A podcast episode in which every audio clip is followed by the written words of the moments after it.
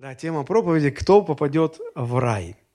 Мы в прошлый раз рассматривали историю о богаче и Лазаре, в которой Христос очень ясно определил критерии, кто, какие люди, почему попадают в ад. Вспоминаем. Три была вещи. Это те, кто не веруют в Бога, это те, кто не покаялись, не приняли Христа, это те, кто наплевательски относятся к Библии, к Слову Божьему. Вот, поэтому, если мы видим человека, который не верит в Бога, не покаялся и без уважения относится к Священному Писанию, вот есть кандидат номер один на место вечных мучений. Почему говорю кандидат? Потому что все-таки у него еще есть шанс покаяться. И мне бы очень хотелось, чтобы именно так и было. Ну и для того, чтобы сбалансировать общую картину, мне представляется весьма уместным поразмышлять на противоположную тему. А кто же попадает в рай? Кто же попадает в рай? Кто эти люди? За что они туда попадают? Ну, раз уж мы говорили о тех, кто попадает в ад, сегодня будем говорить о тех, кто попадает в рай. Это очень простые проповеди для того, чтобы вы могли те знания, которые получите во время их прослушивания, использовать, когда вы свидетельствуете своим друзьям, родственникам. Все очень просто, все очень конкретно, потому что, как правило, у людей свои критерии, и они по-своему судят. Вот этого в рай, а этого в ад. А мы сегодня смотрим на те критерии, которые формулировал сам Христос. Итак, давайте начнем. Можно, конечно, рассуждать от обратного, что вот в рай попадут те, кто верит в Бога, те, кто покаялся, и те, кто трепетно и уважительно относится к Библии. Как бы в противовес тому, о чем мы говорили в прошлый раз. Можно даже опереться на точку зрения нашего президента, когда журналист спросил его, а что будет после ядерной войны? На что он так интересно ответил, сказал, что мы все как мученики умрем, а они, то есть страны западного мира, просто сдохнут.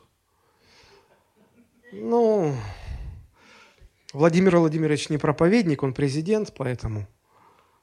Не будем обсуждать его религиозные взгляды. Я думаю, что все-таки мне, как проповеднику, нужно опираться не на президента, не на какой-то человеческий авторитет, но на авторитет Божьего Слова, на слова самого Иисуса Христа. Правильно же?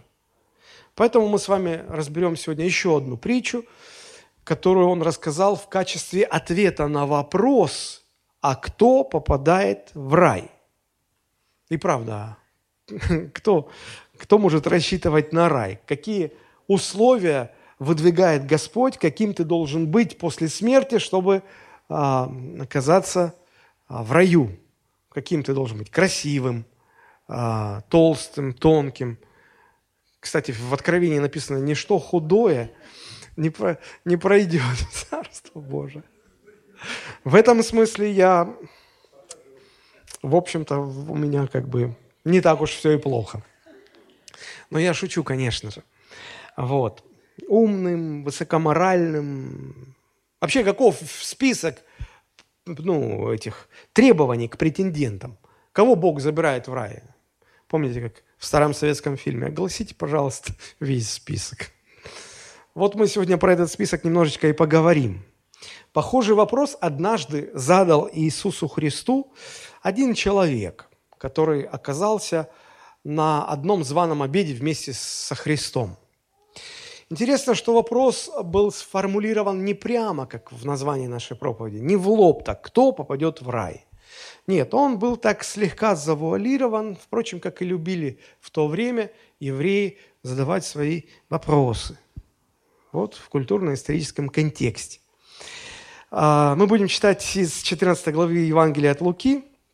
Она начинается с того, Она начинается с того, что Христа позвали отобедать в доме одного из начальствующих фарисеев. Он был начальником, не просто фарисей сам, а он начальник над фарисеями. И позвали его, судя по всему, для того, чтобы где-то, наверное, его подловить. Потому что вот смотрите, как звучит первый стих в 14 главе Евангелия от Луки. «Случилось ему, то есть Христу, в субботу прийти в дом одного из начальников фарисейских вкусить хлеба. И они наблюдали за ним». Вдруг подловим, вдруг он что-то такого скажет, интересно. Если смотреть дальше, то Христос исцеляет человека, который страдал от водяной болезни, водянка. Вот. Когда он исцелил, Христос дальше рассказывает две притчи, между которыми и возникает этот вопрос. Ну, он задан не как вопрос, а как восклицание. Посмотрите, это 15 стих в нашей 14 главе. «Услышав это, некто из возлежавших с ним сказал ему: блажен, кто вкусит хлеба в Царстве Божьем». Ну и подтекст такой: ну а кто он этот, кто вкусит? То есть каким он должен быть? То есть как вообще попасть на пир в Царстве Божьем? Как, какими требованиями, какие требования предъявляются, какими качествами я должен обладать?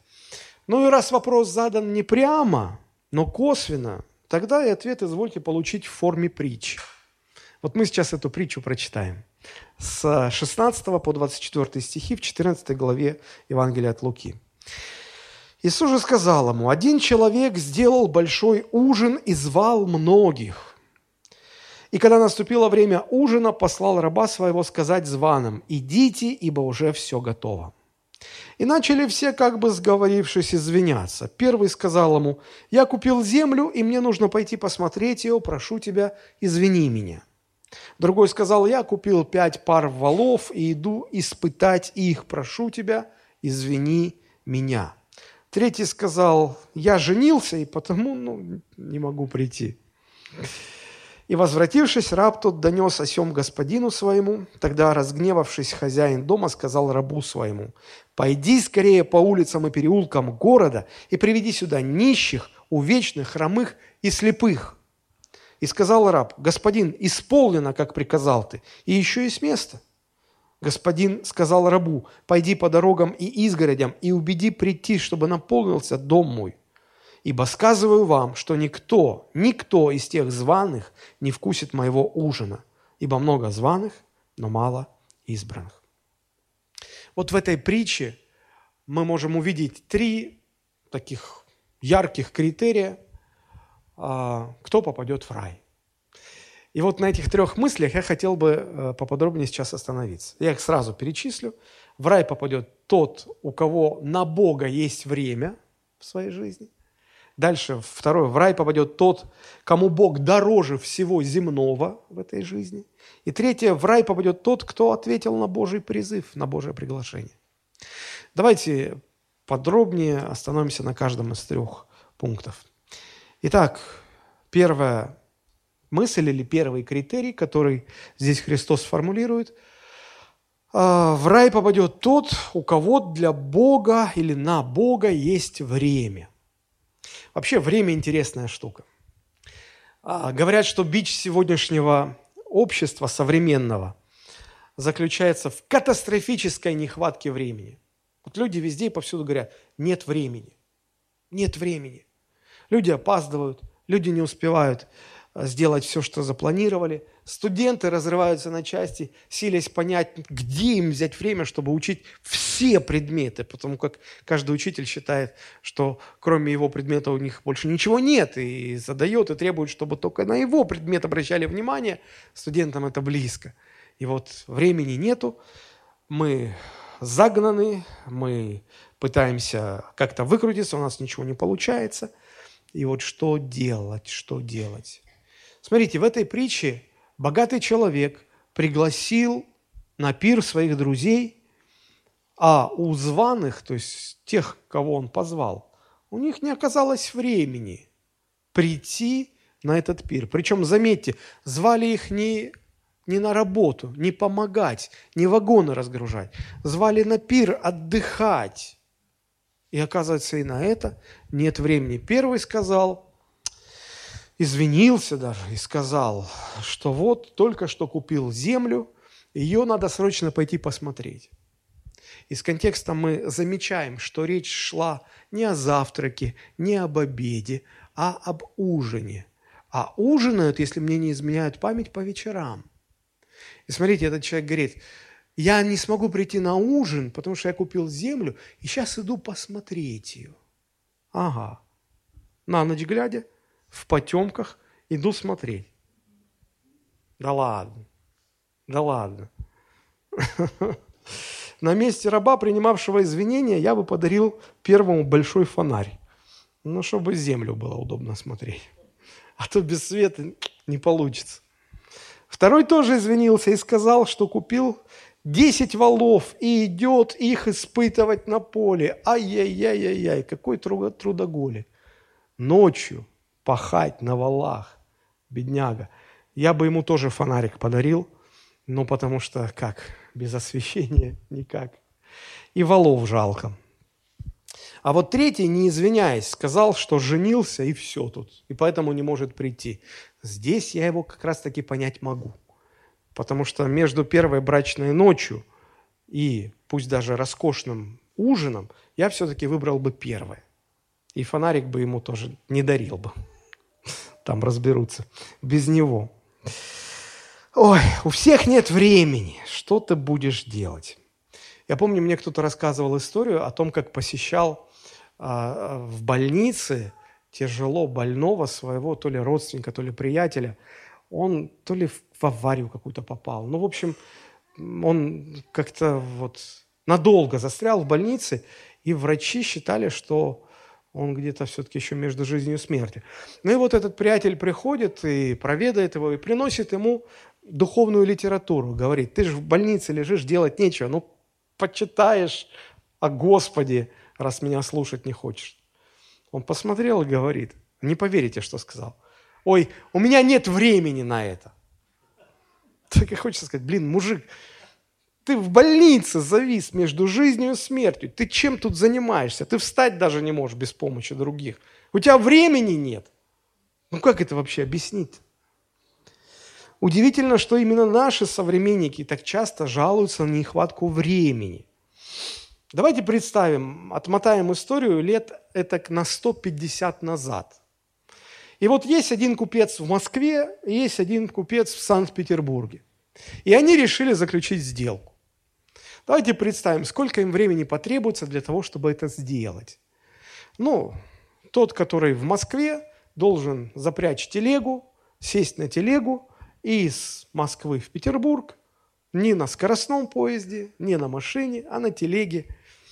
Какое-то время ехать, я уже не знаю сколько. Потом он должен приехать туда, остановиться, порешать вопросы, заплатить. И потом еще какое-то время возвращаться назад. Ну, короче, это могло бы занять неделю, а то и все две. Или даже больше.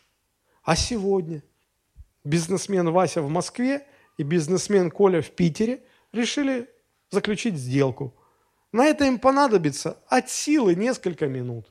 Потому что есть телефоны, есть компьютеры, есть платежи, которые можно онлайн в течение одной секунды переслать, договориться, ехать никуда не надо. И казалось бы, где эти высвобожденные 2 недели? Где они? Спросишь у них, нет времени, нет времени. Удивительно. Люди еще больше жалуются сегодня на нехватку времени, чем раньше. Хотя, казалось бы, сегодня у нас его должно быть больше. Научно-технический прогресс позволяет нам экономить массу времени, просто массу. Или, например, чтобы путешествовать из Англии, например, в Индию, требовалось не меньше года. На корабле, огибая африканский континент, попадаем в Индию минимум год. А вот представьте, кто-то из Индии решил написать письмо в Лондон. Он написал это письмо, он отправил с кораблем, корабль год идет туда, пришел, там получили письмо, прочитали, написали ответ, отправили обратно с кораблем, 2-й год. То есть на переписку, на написание письма и на получение ответа уходит минимум 2 года. А у нас сегодня мессенджеры, электронная почта, тык-тык-тык-тык-тык набрал и улетело все. Все! Где высвобожденное время? Что за фокус такой? Куда оно девается? Где это время? Но его нету. По-прежнему его не хватает. Раньше благочестивые христианки ходили в церковь по несколько раз в неделю. Обязательно в воскресенье, еще на неделе несколько раз. 100-150 лет назад, нет, ну не 100, 150-200 лет назад. Вот. И тогда быт был гораздо труднее, сложнее. Не было автобусов, не было такси, не было личного транспорта, метро, не было электричества, не было стиральных машин. Стирать ходили на речку, на какой-то деревяшке. Не было посудомоечных машин, не было никакой вообще бытовой техники. В семье было детей 10, а то и 20. Не зря там 7 по лавкам. Это считалась малодетная семья. Вот. И их же всех накорми, им же всем нужно приготовить. Хлеб покупали не в магазине, пекли сами. А чтобы спечь хлеб, сначала надо посеять пшеницу, потом собрать урожай, потом отвезти на мельницу. Мельник помолит, ты получишь муку, потом придешь домой, потом будешь печь хлеб. Столько времени, столько времени. Но люди все равно регулярно ходили в церковь, слушались Бога, и им времени хватало. Были гораздо благочестивее современного поколения. А сейчас у людей нет времени на церковь. У них есть все. Все помощники, весь комфорт, все благоустройство, весь научно-технический прогресс. Все есть, времени нет. Вот времени нет. Что же это за такая нехватка? И вот Христос, показывая, как реагируют приглашенные, фактически каждый говорит: а у меня нет времени, я не приду сегодня.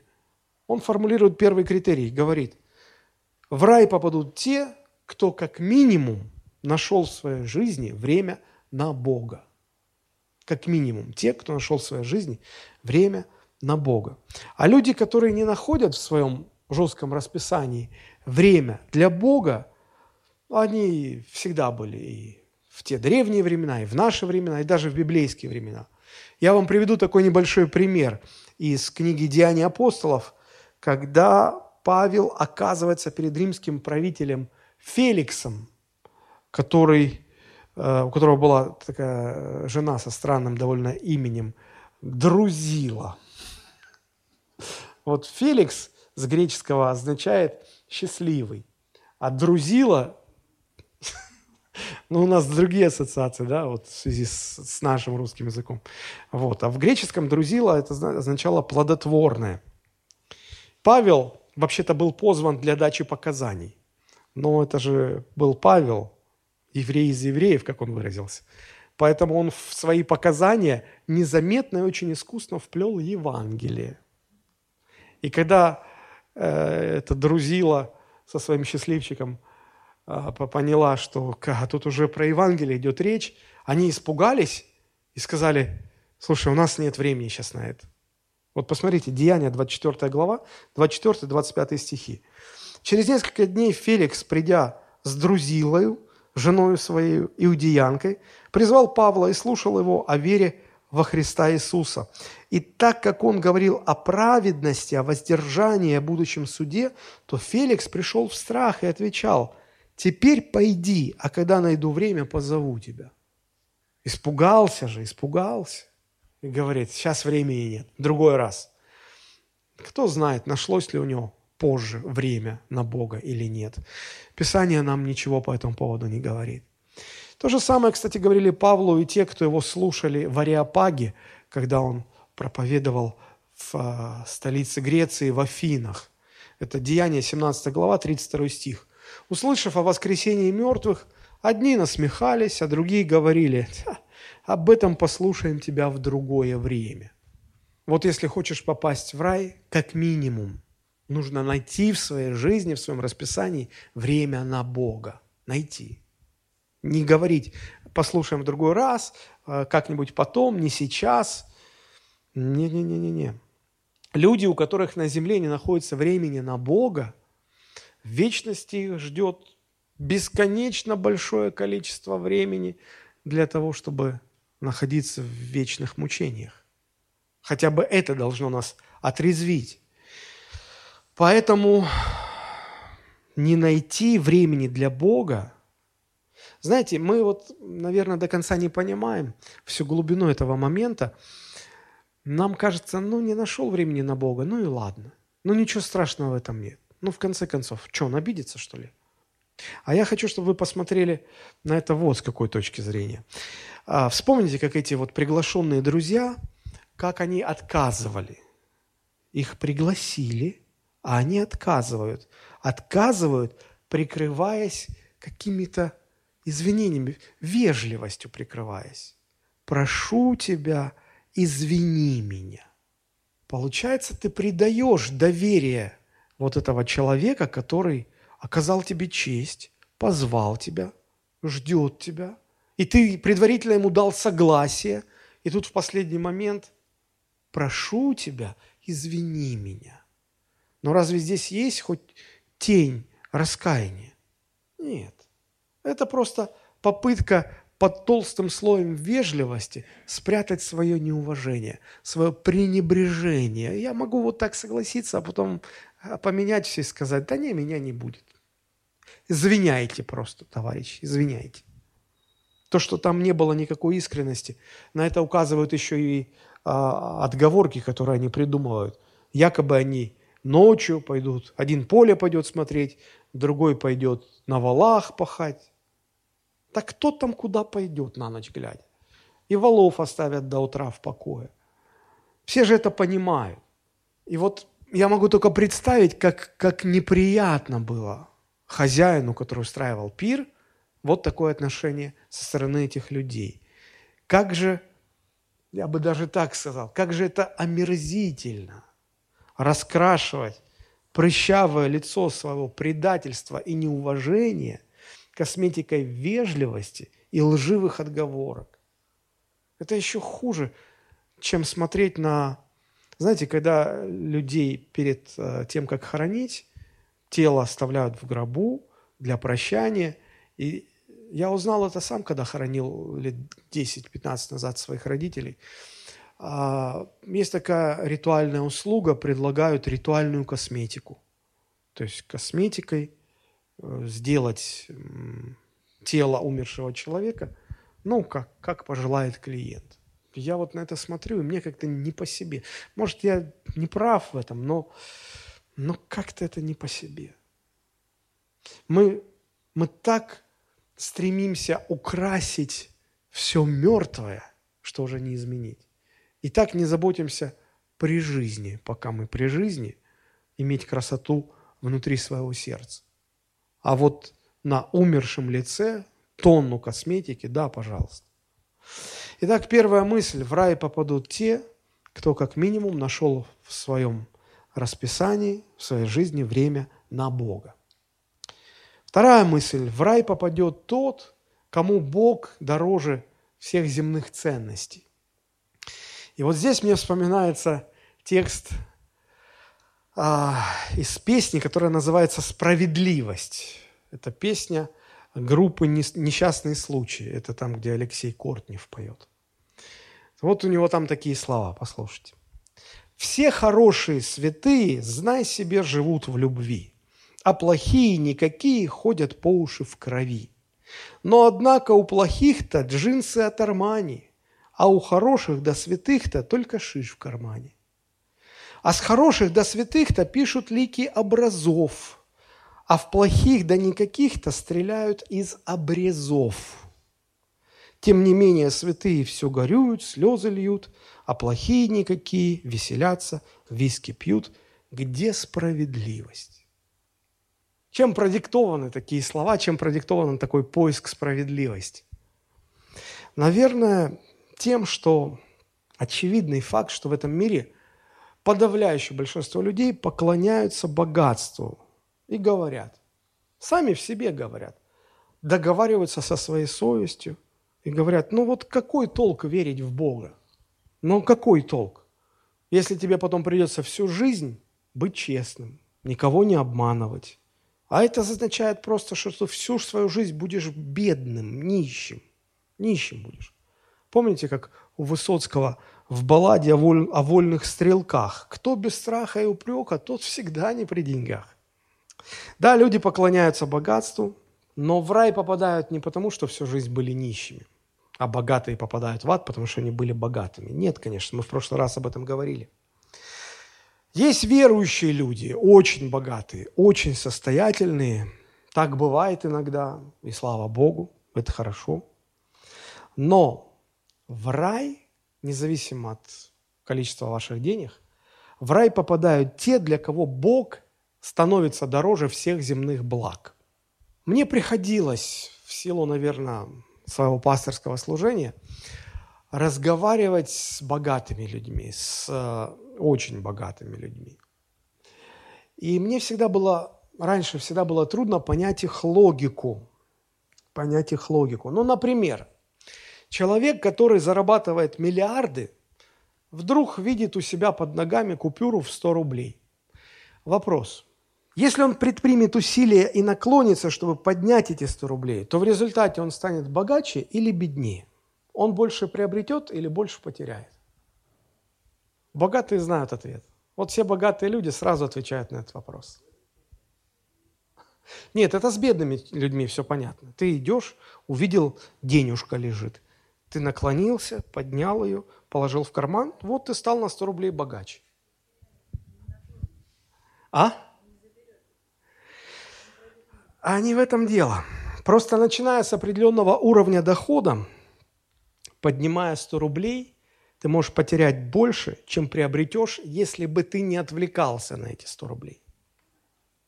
Вот почему иногда очень богатые люди отказываются от миллионных контрактов, чтобы не потерять миллиардные прибыли.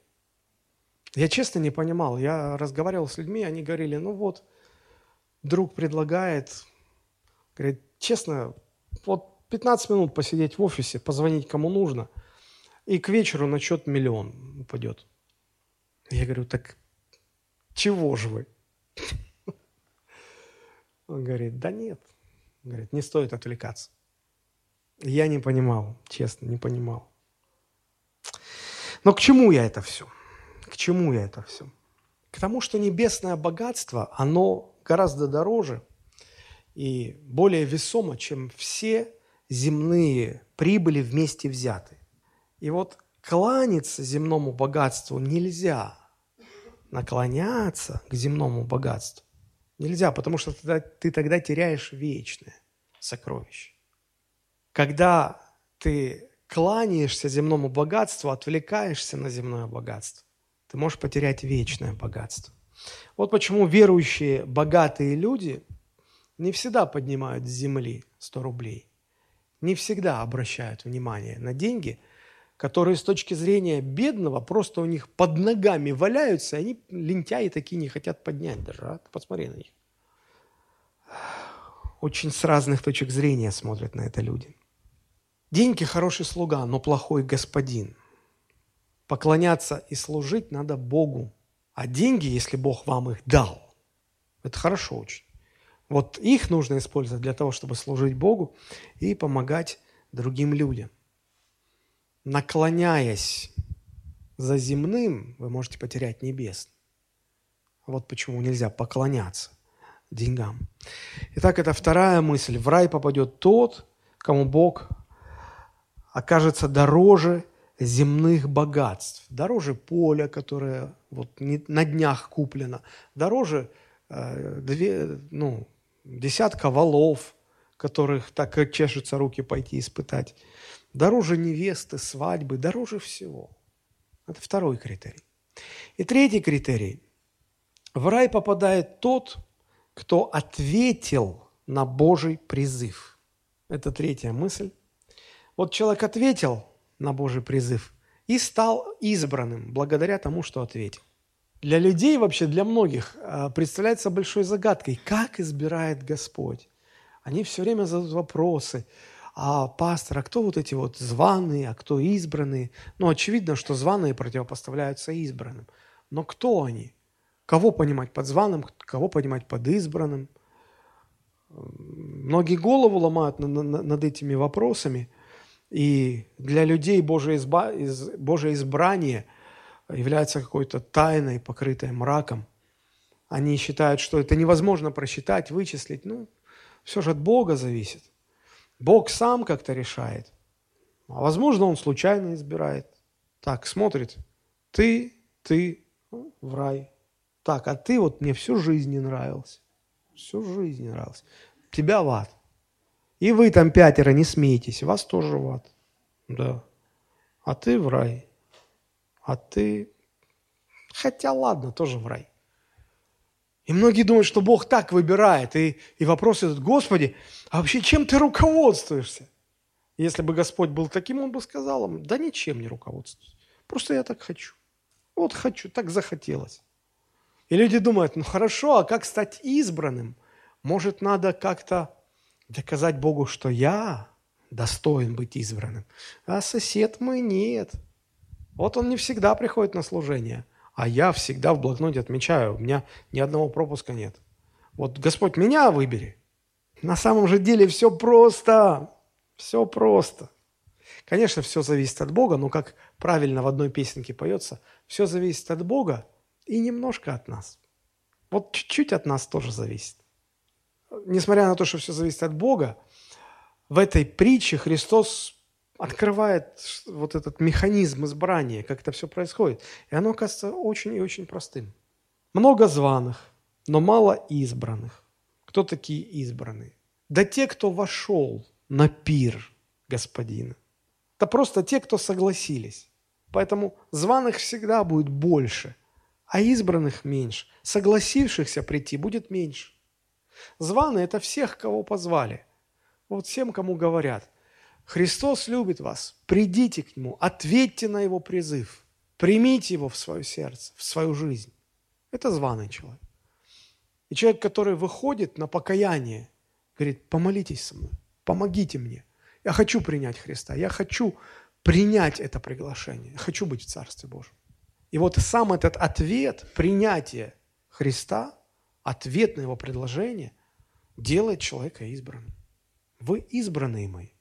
Христос назвал нас церковью, и одно из возможных значений, или как можно перевести слово «церковь», «экклесия» с греческого языка, это избранные. Избранные. Не в том плане, что их Господь избрал по каким-то Ему неведомым критериям, а в том, что мы, простые люди, мы званые, кого позвали, и кто принял призыв, принял приглашение, вот это принятие уже делает нас избранным, позванным, призванным. И мы церковь, мы избранные, избранные из этого мира. Поэтому призыв звучит ко всем, но не все на него отвечают. А кто отвечает и принимает приглашение, тот становится избранным. И в этом смысле, да, званых всегда больше, чем избранных. Кто же отвечает-то на Божий призыв? Кто же соглашается прийти на этот пир? Оказывается, те, кто осознают свою духовную нищету и греховность, свою увечность, свою никчемность. Вот посмотрите на эту притчу. Помните, когда раб пришел от тех, кто отказали прийти на пир, и говорит господину своему: вот они отказались, что мне делать? И что говорит хозяин? Он говорит: пойди и найди всех хромых, слепых, увечных, обездоленных, нищих, вот их всех позови. И посмотрите, как там написано. 21 стих. «И возвратившись, раб тот донес об этом господину своему. Тогда, разгневавшись, хозяин дома сказал рабу своему: пойди скорее по улицам и переулкам города и приведи сюда нищих, увечных, хромых и слепых». А теперь внимание. «И сказал раб: господин». То есть он пошел, он сделал, и потом приходит и докладывает: «Господин, исполнено, как приказал ты, и еще есть место». Что вы здесь видите? Видите вы что-то удивительное здесь? Все, кто в этот раз были позваны, все согласились. Никто не отказался. Никто не отказался. Причем место мы попозже сейчас коснемся. Никто не отказался. Так посмотрите, кто же принимает Божие приглашение, а кто отвергает его. Отвергают те, кто считают себя богатыми, состоятельными, влиятельными. У них дела, у них бизнес, у них расписание, у них нет времени на всякие вещи ниже их уровня, как они считают. А вот нищие, хромые, слепые, а что у них, какое расписание? Их нигде не ждут. Поля они не покупают, валов им никто не продает. В жены таких не берут, и женихи тоже из них незавидные. Че у них? Вот свободное время. Позвали на пир. Придешь? Конечно, приду. голодный, хочу есть. Приду, обязательно приду. И пришли. Интересно как. Все наши достоинства, заслуги, все наши преимущества не имеют никакого значения и веса, чтобы на их основании войти в рай. В рай входят те, кто сознают свою нищету духовную и свою греховную увечность. Вот те не отказываются, те не отказываются. Вообще человек многого достиг. Если посмотреть на историю человека, особенно за последние 200 лет, человек заглянул в глубины Вселенной, написал много умных книг, расщепил атом, придумал компьютеры. Но тот же самый человек до сих пор не может разобраться в себе, в своей жизни, не может найти мир в сердце, не может найти любовь, не может спастись от угрызений своей совести. И поэтому мы все нуждаемся в благодати Божией, потому что без этой благодати мы не можем спастись. Люди без Христа, как слепые котята. Видели когда-нибудь? У меня в детстве была кошка, и она родила. Я наблюдал роды. Страшно было. Ну, что, я подросток был. Вот. Их штук 20 вылезло сразу. Мелкие, слепые, мокрые, пищат что-то. Вот так вот. Натыкаются на коробку, вылазят вообще. И вот, мне кажется, очень яркая, очень такая точная аллегория, сравнение с тем, что из себя представляют люди без Христа. Но проблема в том, что они не сознают своей нищеты духовной, не сознают своей греховности. И поэтому считают, да, это ниже моего уровня на этот пир идти. Интересно, что немного выше Христос рассказывает притчу о том, как выбирать места, когда тебя позвали на пир. И он говорит, что нужно быть скромным. Не садись сразу на первое место. Сядь лучше на последнее. И потом, когда увидят, что ты достоин большего, лучше пусть тебя пересадят на место повыше, поважнее, чем нежели ты самонадеянно займешь чье-то место, кто более достоин. А тебя потом не на стульчик даже спустят, а вообще на самое последнее посадят. На самое последнее. И дальше Христос говорит этому человеку, который пригласил его на ужин, и говорит, ты когда устраиваешь пир, помните, что он сказал?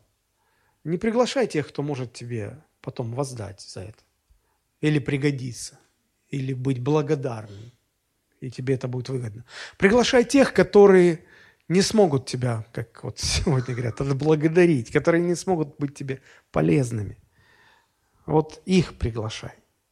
И вот в этой нашей притче, которую мы сейчас разбираем, выясняется, что сам Бог как раз так и поступает. Он позвал тех, которые недостойны были. Он позвал тех, которые не могли ему отплатить. Правда, некоторые из них это понимали, сознавая свою нищету, а некоторые думали, что они богатые, достойные, влиятельные, умные, хорошие, красивые, успешные. Но по сути и те, и другие просто недостойны.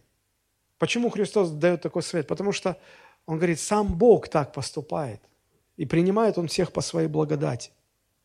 А тот, кто богат в своих глазах, на Божие приглашение, как правило, не отвечает. Вот о чем эта притча. И еще одна интересная деталь. Согласитесь, что любой богатый, влиятельный человек на просьбу нищего что-то сделать или прийти к нему, он, скорее всего, ответит отказом или просто проигнорирует. Но без него дел хватает, в конце концов. Кто он такой для меня? Если равный пригласит, равный равного, тот, может быть, вежливо откажется, а может быть, примет приглашение. По-разному может быть. Но если вдруг богатого пригласит царь или президент, то здесь любой здравомыслящий человек понимает, что пренебрегать таким приглашением нельзя. Нельзя не прийти. Нельзя не прийти. А почему люди отказывают Богу, который приглашает? Так с легкостью. Послушаем тебя в другое время. Ой, Господи, нет времени на тебя. Почему отказывают?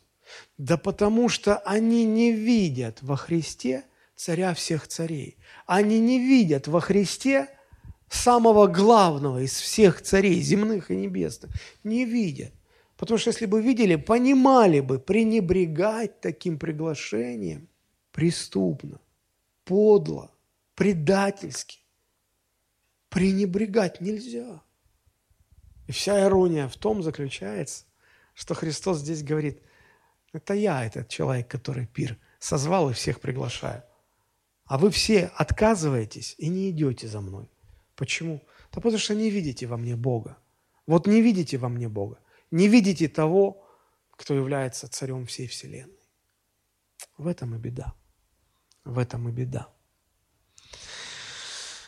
Вот и получается, что отказываются от Христова приглашения те, кто с одной стороны не признают себя пропавшим грешником и не видят своей духовной нищеты, а с другой стороны те, кто не признают Христа главным из всех царей.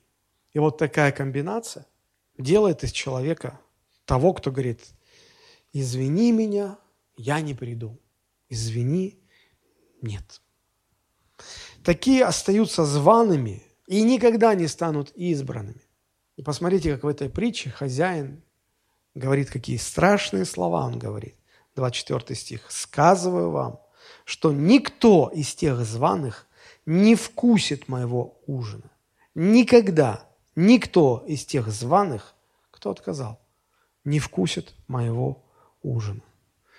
Другими словами, люди, которые на Божий призыв отвечают отказом, они просто не верят, что Христос является Богом. А Христос приходит в новые города, в новые места, чтобы собрать спасаемых, чтобы и их пригласить, и их пригласить. И вот вы сегодня сидите в церкви, здесь, в зале. Слышите ли вы его призыв? Он и вас зовет. Он устроил большой пир в Царстве Небесном, и он приглашает всех на этот пир. Что мы отвечаем? Господи, не до Тебя, нет времени. Мы соглашаемся или мы отказываемся? И вот интересно, что говорит в 22 стихе этот раб, который выполнил приказание господина. Он сказал: господин, все исполнено, как ты приказал, и еще есть место. Вот это удивительная фраза. И еще есть место. Христос уже многих собрал, кто ответили ему согласием. И все же, еще рядом со Христом есть место. Это место для вас. Самое время не пренебрегать Божьим приглашением. Кто откликнется, тот станет избранным. А кто проигнорирует, так и останется в статусе званого. И как приговор эти слова: сказываю вам, что никто из званых тех никогда не окажется на моем пире. С одной стороны, величайшая благодать, и с другой стороны, величайший страх. Страх, который испытал Феликс со своей женой. Страх, который, знаете, вот в Библии сказано: а иных страхом спасайте. А оказывается, что иных и страх-то не берет. Они боятся, да, они убоялись, но у них есть фирменная отговорка. Послушаем об этом в другое время, не сейчас. Рассказывают, что великий голландский художник Рембрандт был известен не только по своим замечательным полотнам, но еще и тем прославился, что около 100 раз изобразил самого себя на своих картинах. Он рисовал преимущественно на религиозные темы. И вот на одной картине он изобразил себя в толпе, которая побивает Стефана камнями. На другом полотне он изобразил себя в виде грешника, помогающего устанавливать крест Иисуса. Иногда он изображал себя в виде блудного сына, иногда в образе нищего. Он был одновременно и велик и скромен. Я не знаю еще одного такого художника, который в своих картинах оставил себя. Причем в себя он всегда ставил не в центре. В центре у него всегда Христос, а себя он охотно ставил рядом со Христом. Место рядом со Христом. Он всегда охотно себя туда ставил. как перекликается это с этим 22 стихом. Много уже пригласил, но все еще есть место. Место для тебя. Место у Христа, рядом со Христом. Мне очень нравятся строки старого христианского гимна. «У креста Христова мир течет рекой, благодать и слово всем несет покой. Там душа больная, горьких слез не льет, кровь Христа смывает всякий грех и гнет». Как бы я хотел, чтобы все, кто меня слушает, все, кто слушает вас, кому вы рассказываете о Христе, чтобы все они с благодарностью и трепетом в своем сердце не отвергли этот призыв, а приняли это величайшее приглашение и нашли свое место рядом с Иисусом Христом, чтобы вкусить хлеба в Царстве Божьем и стать по-настоящему счастливым человеком. Как в словах того, кто оказался со Христом за одним столом, и с этих слов мы начали нашу проповедь, он сказал: «Блажен, кто вкусит хлеба в Царстве Твоем». То есть счастлив. Тот, кто вкусит хлеба в Царстве Божьем, автоматически становится счастливым. Вот чтобы рядом со Христом эти люди стали счастливыми. 15 стих. «Услышав это, некто из возлежащих с ним сказал ему: блажен, кто вкусит хлеба в Царстве Божьем». Аминь. Давайте мы поднимемся и помолимся.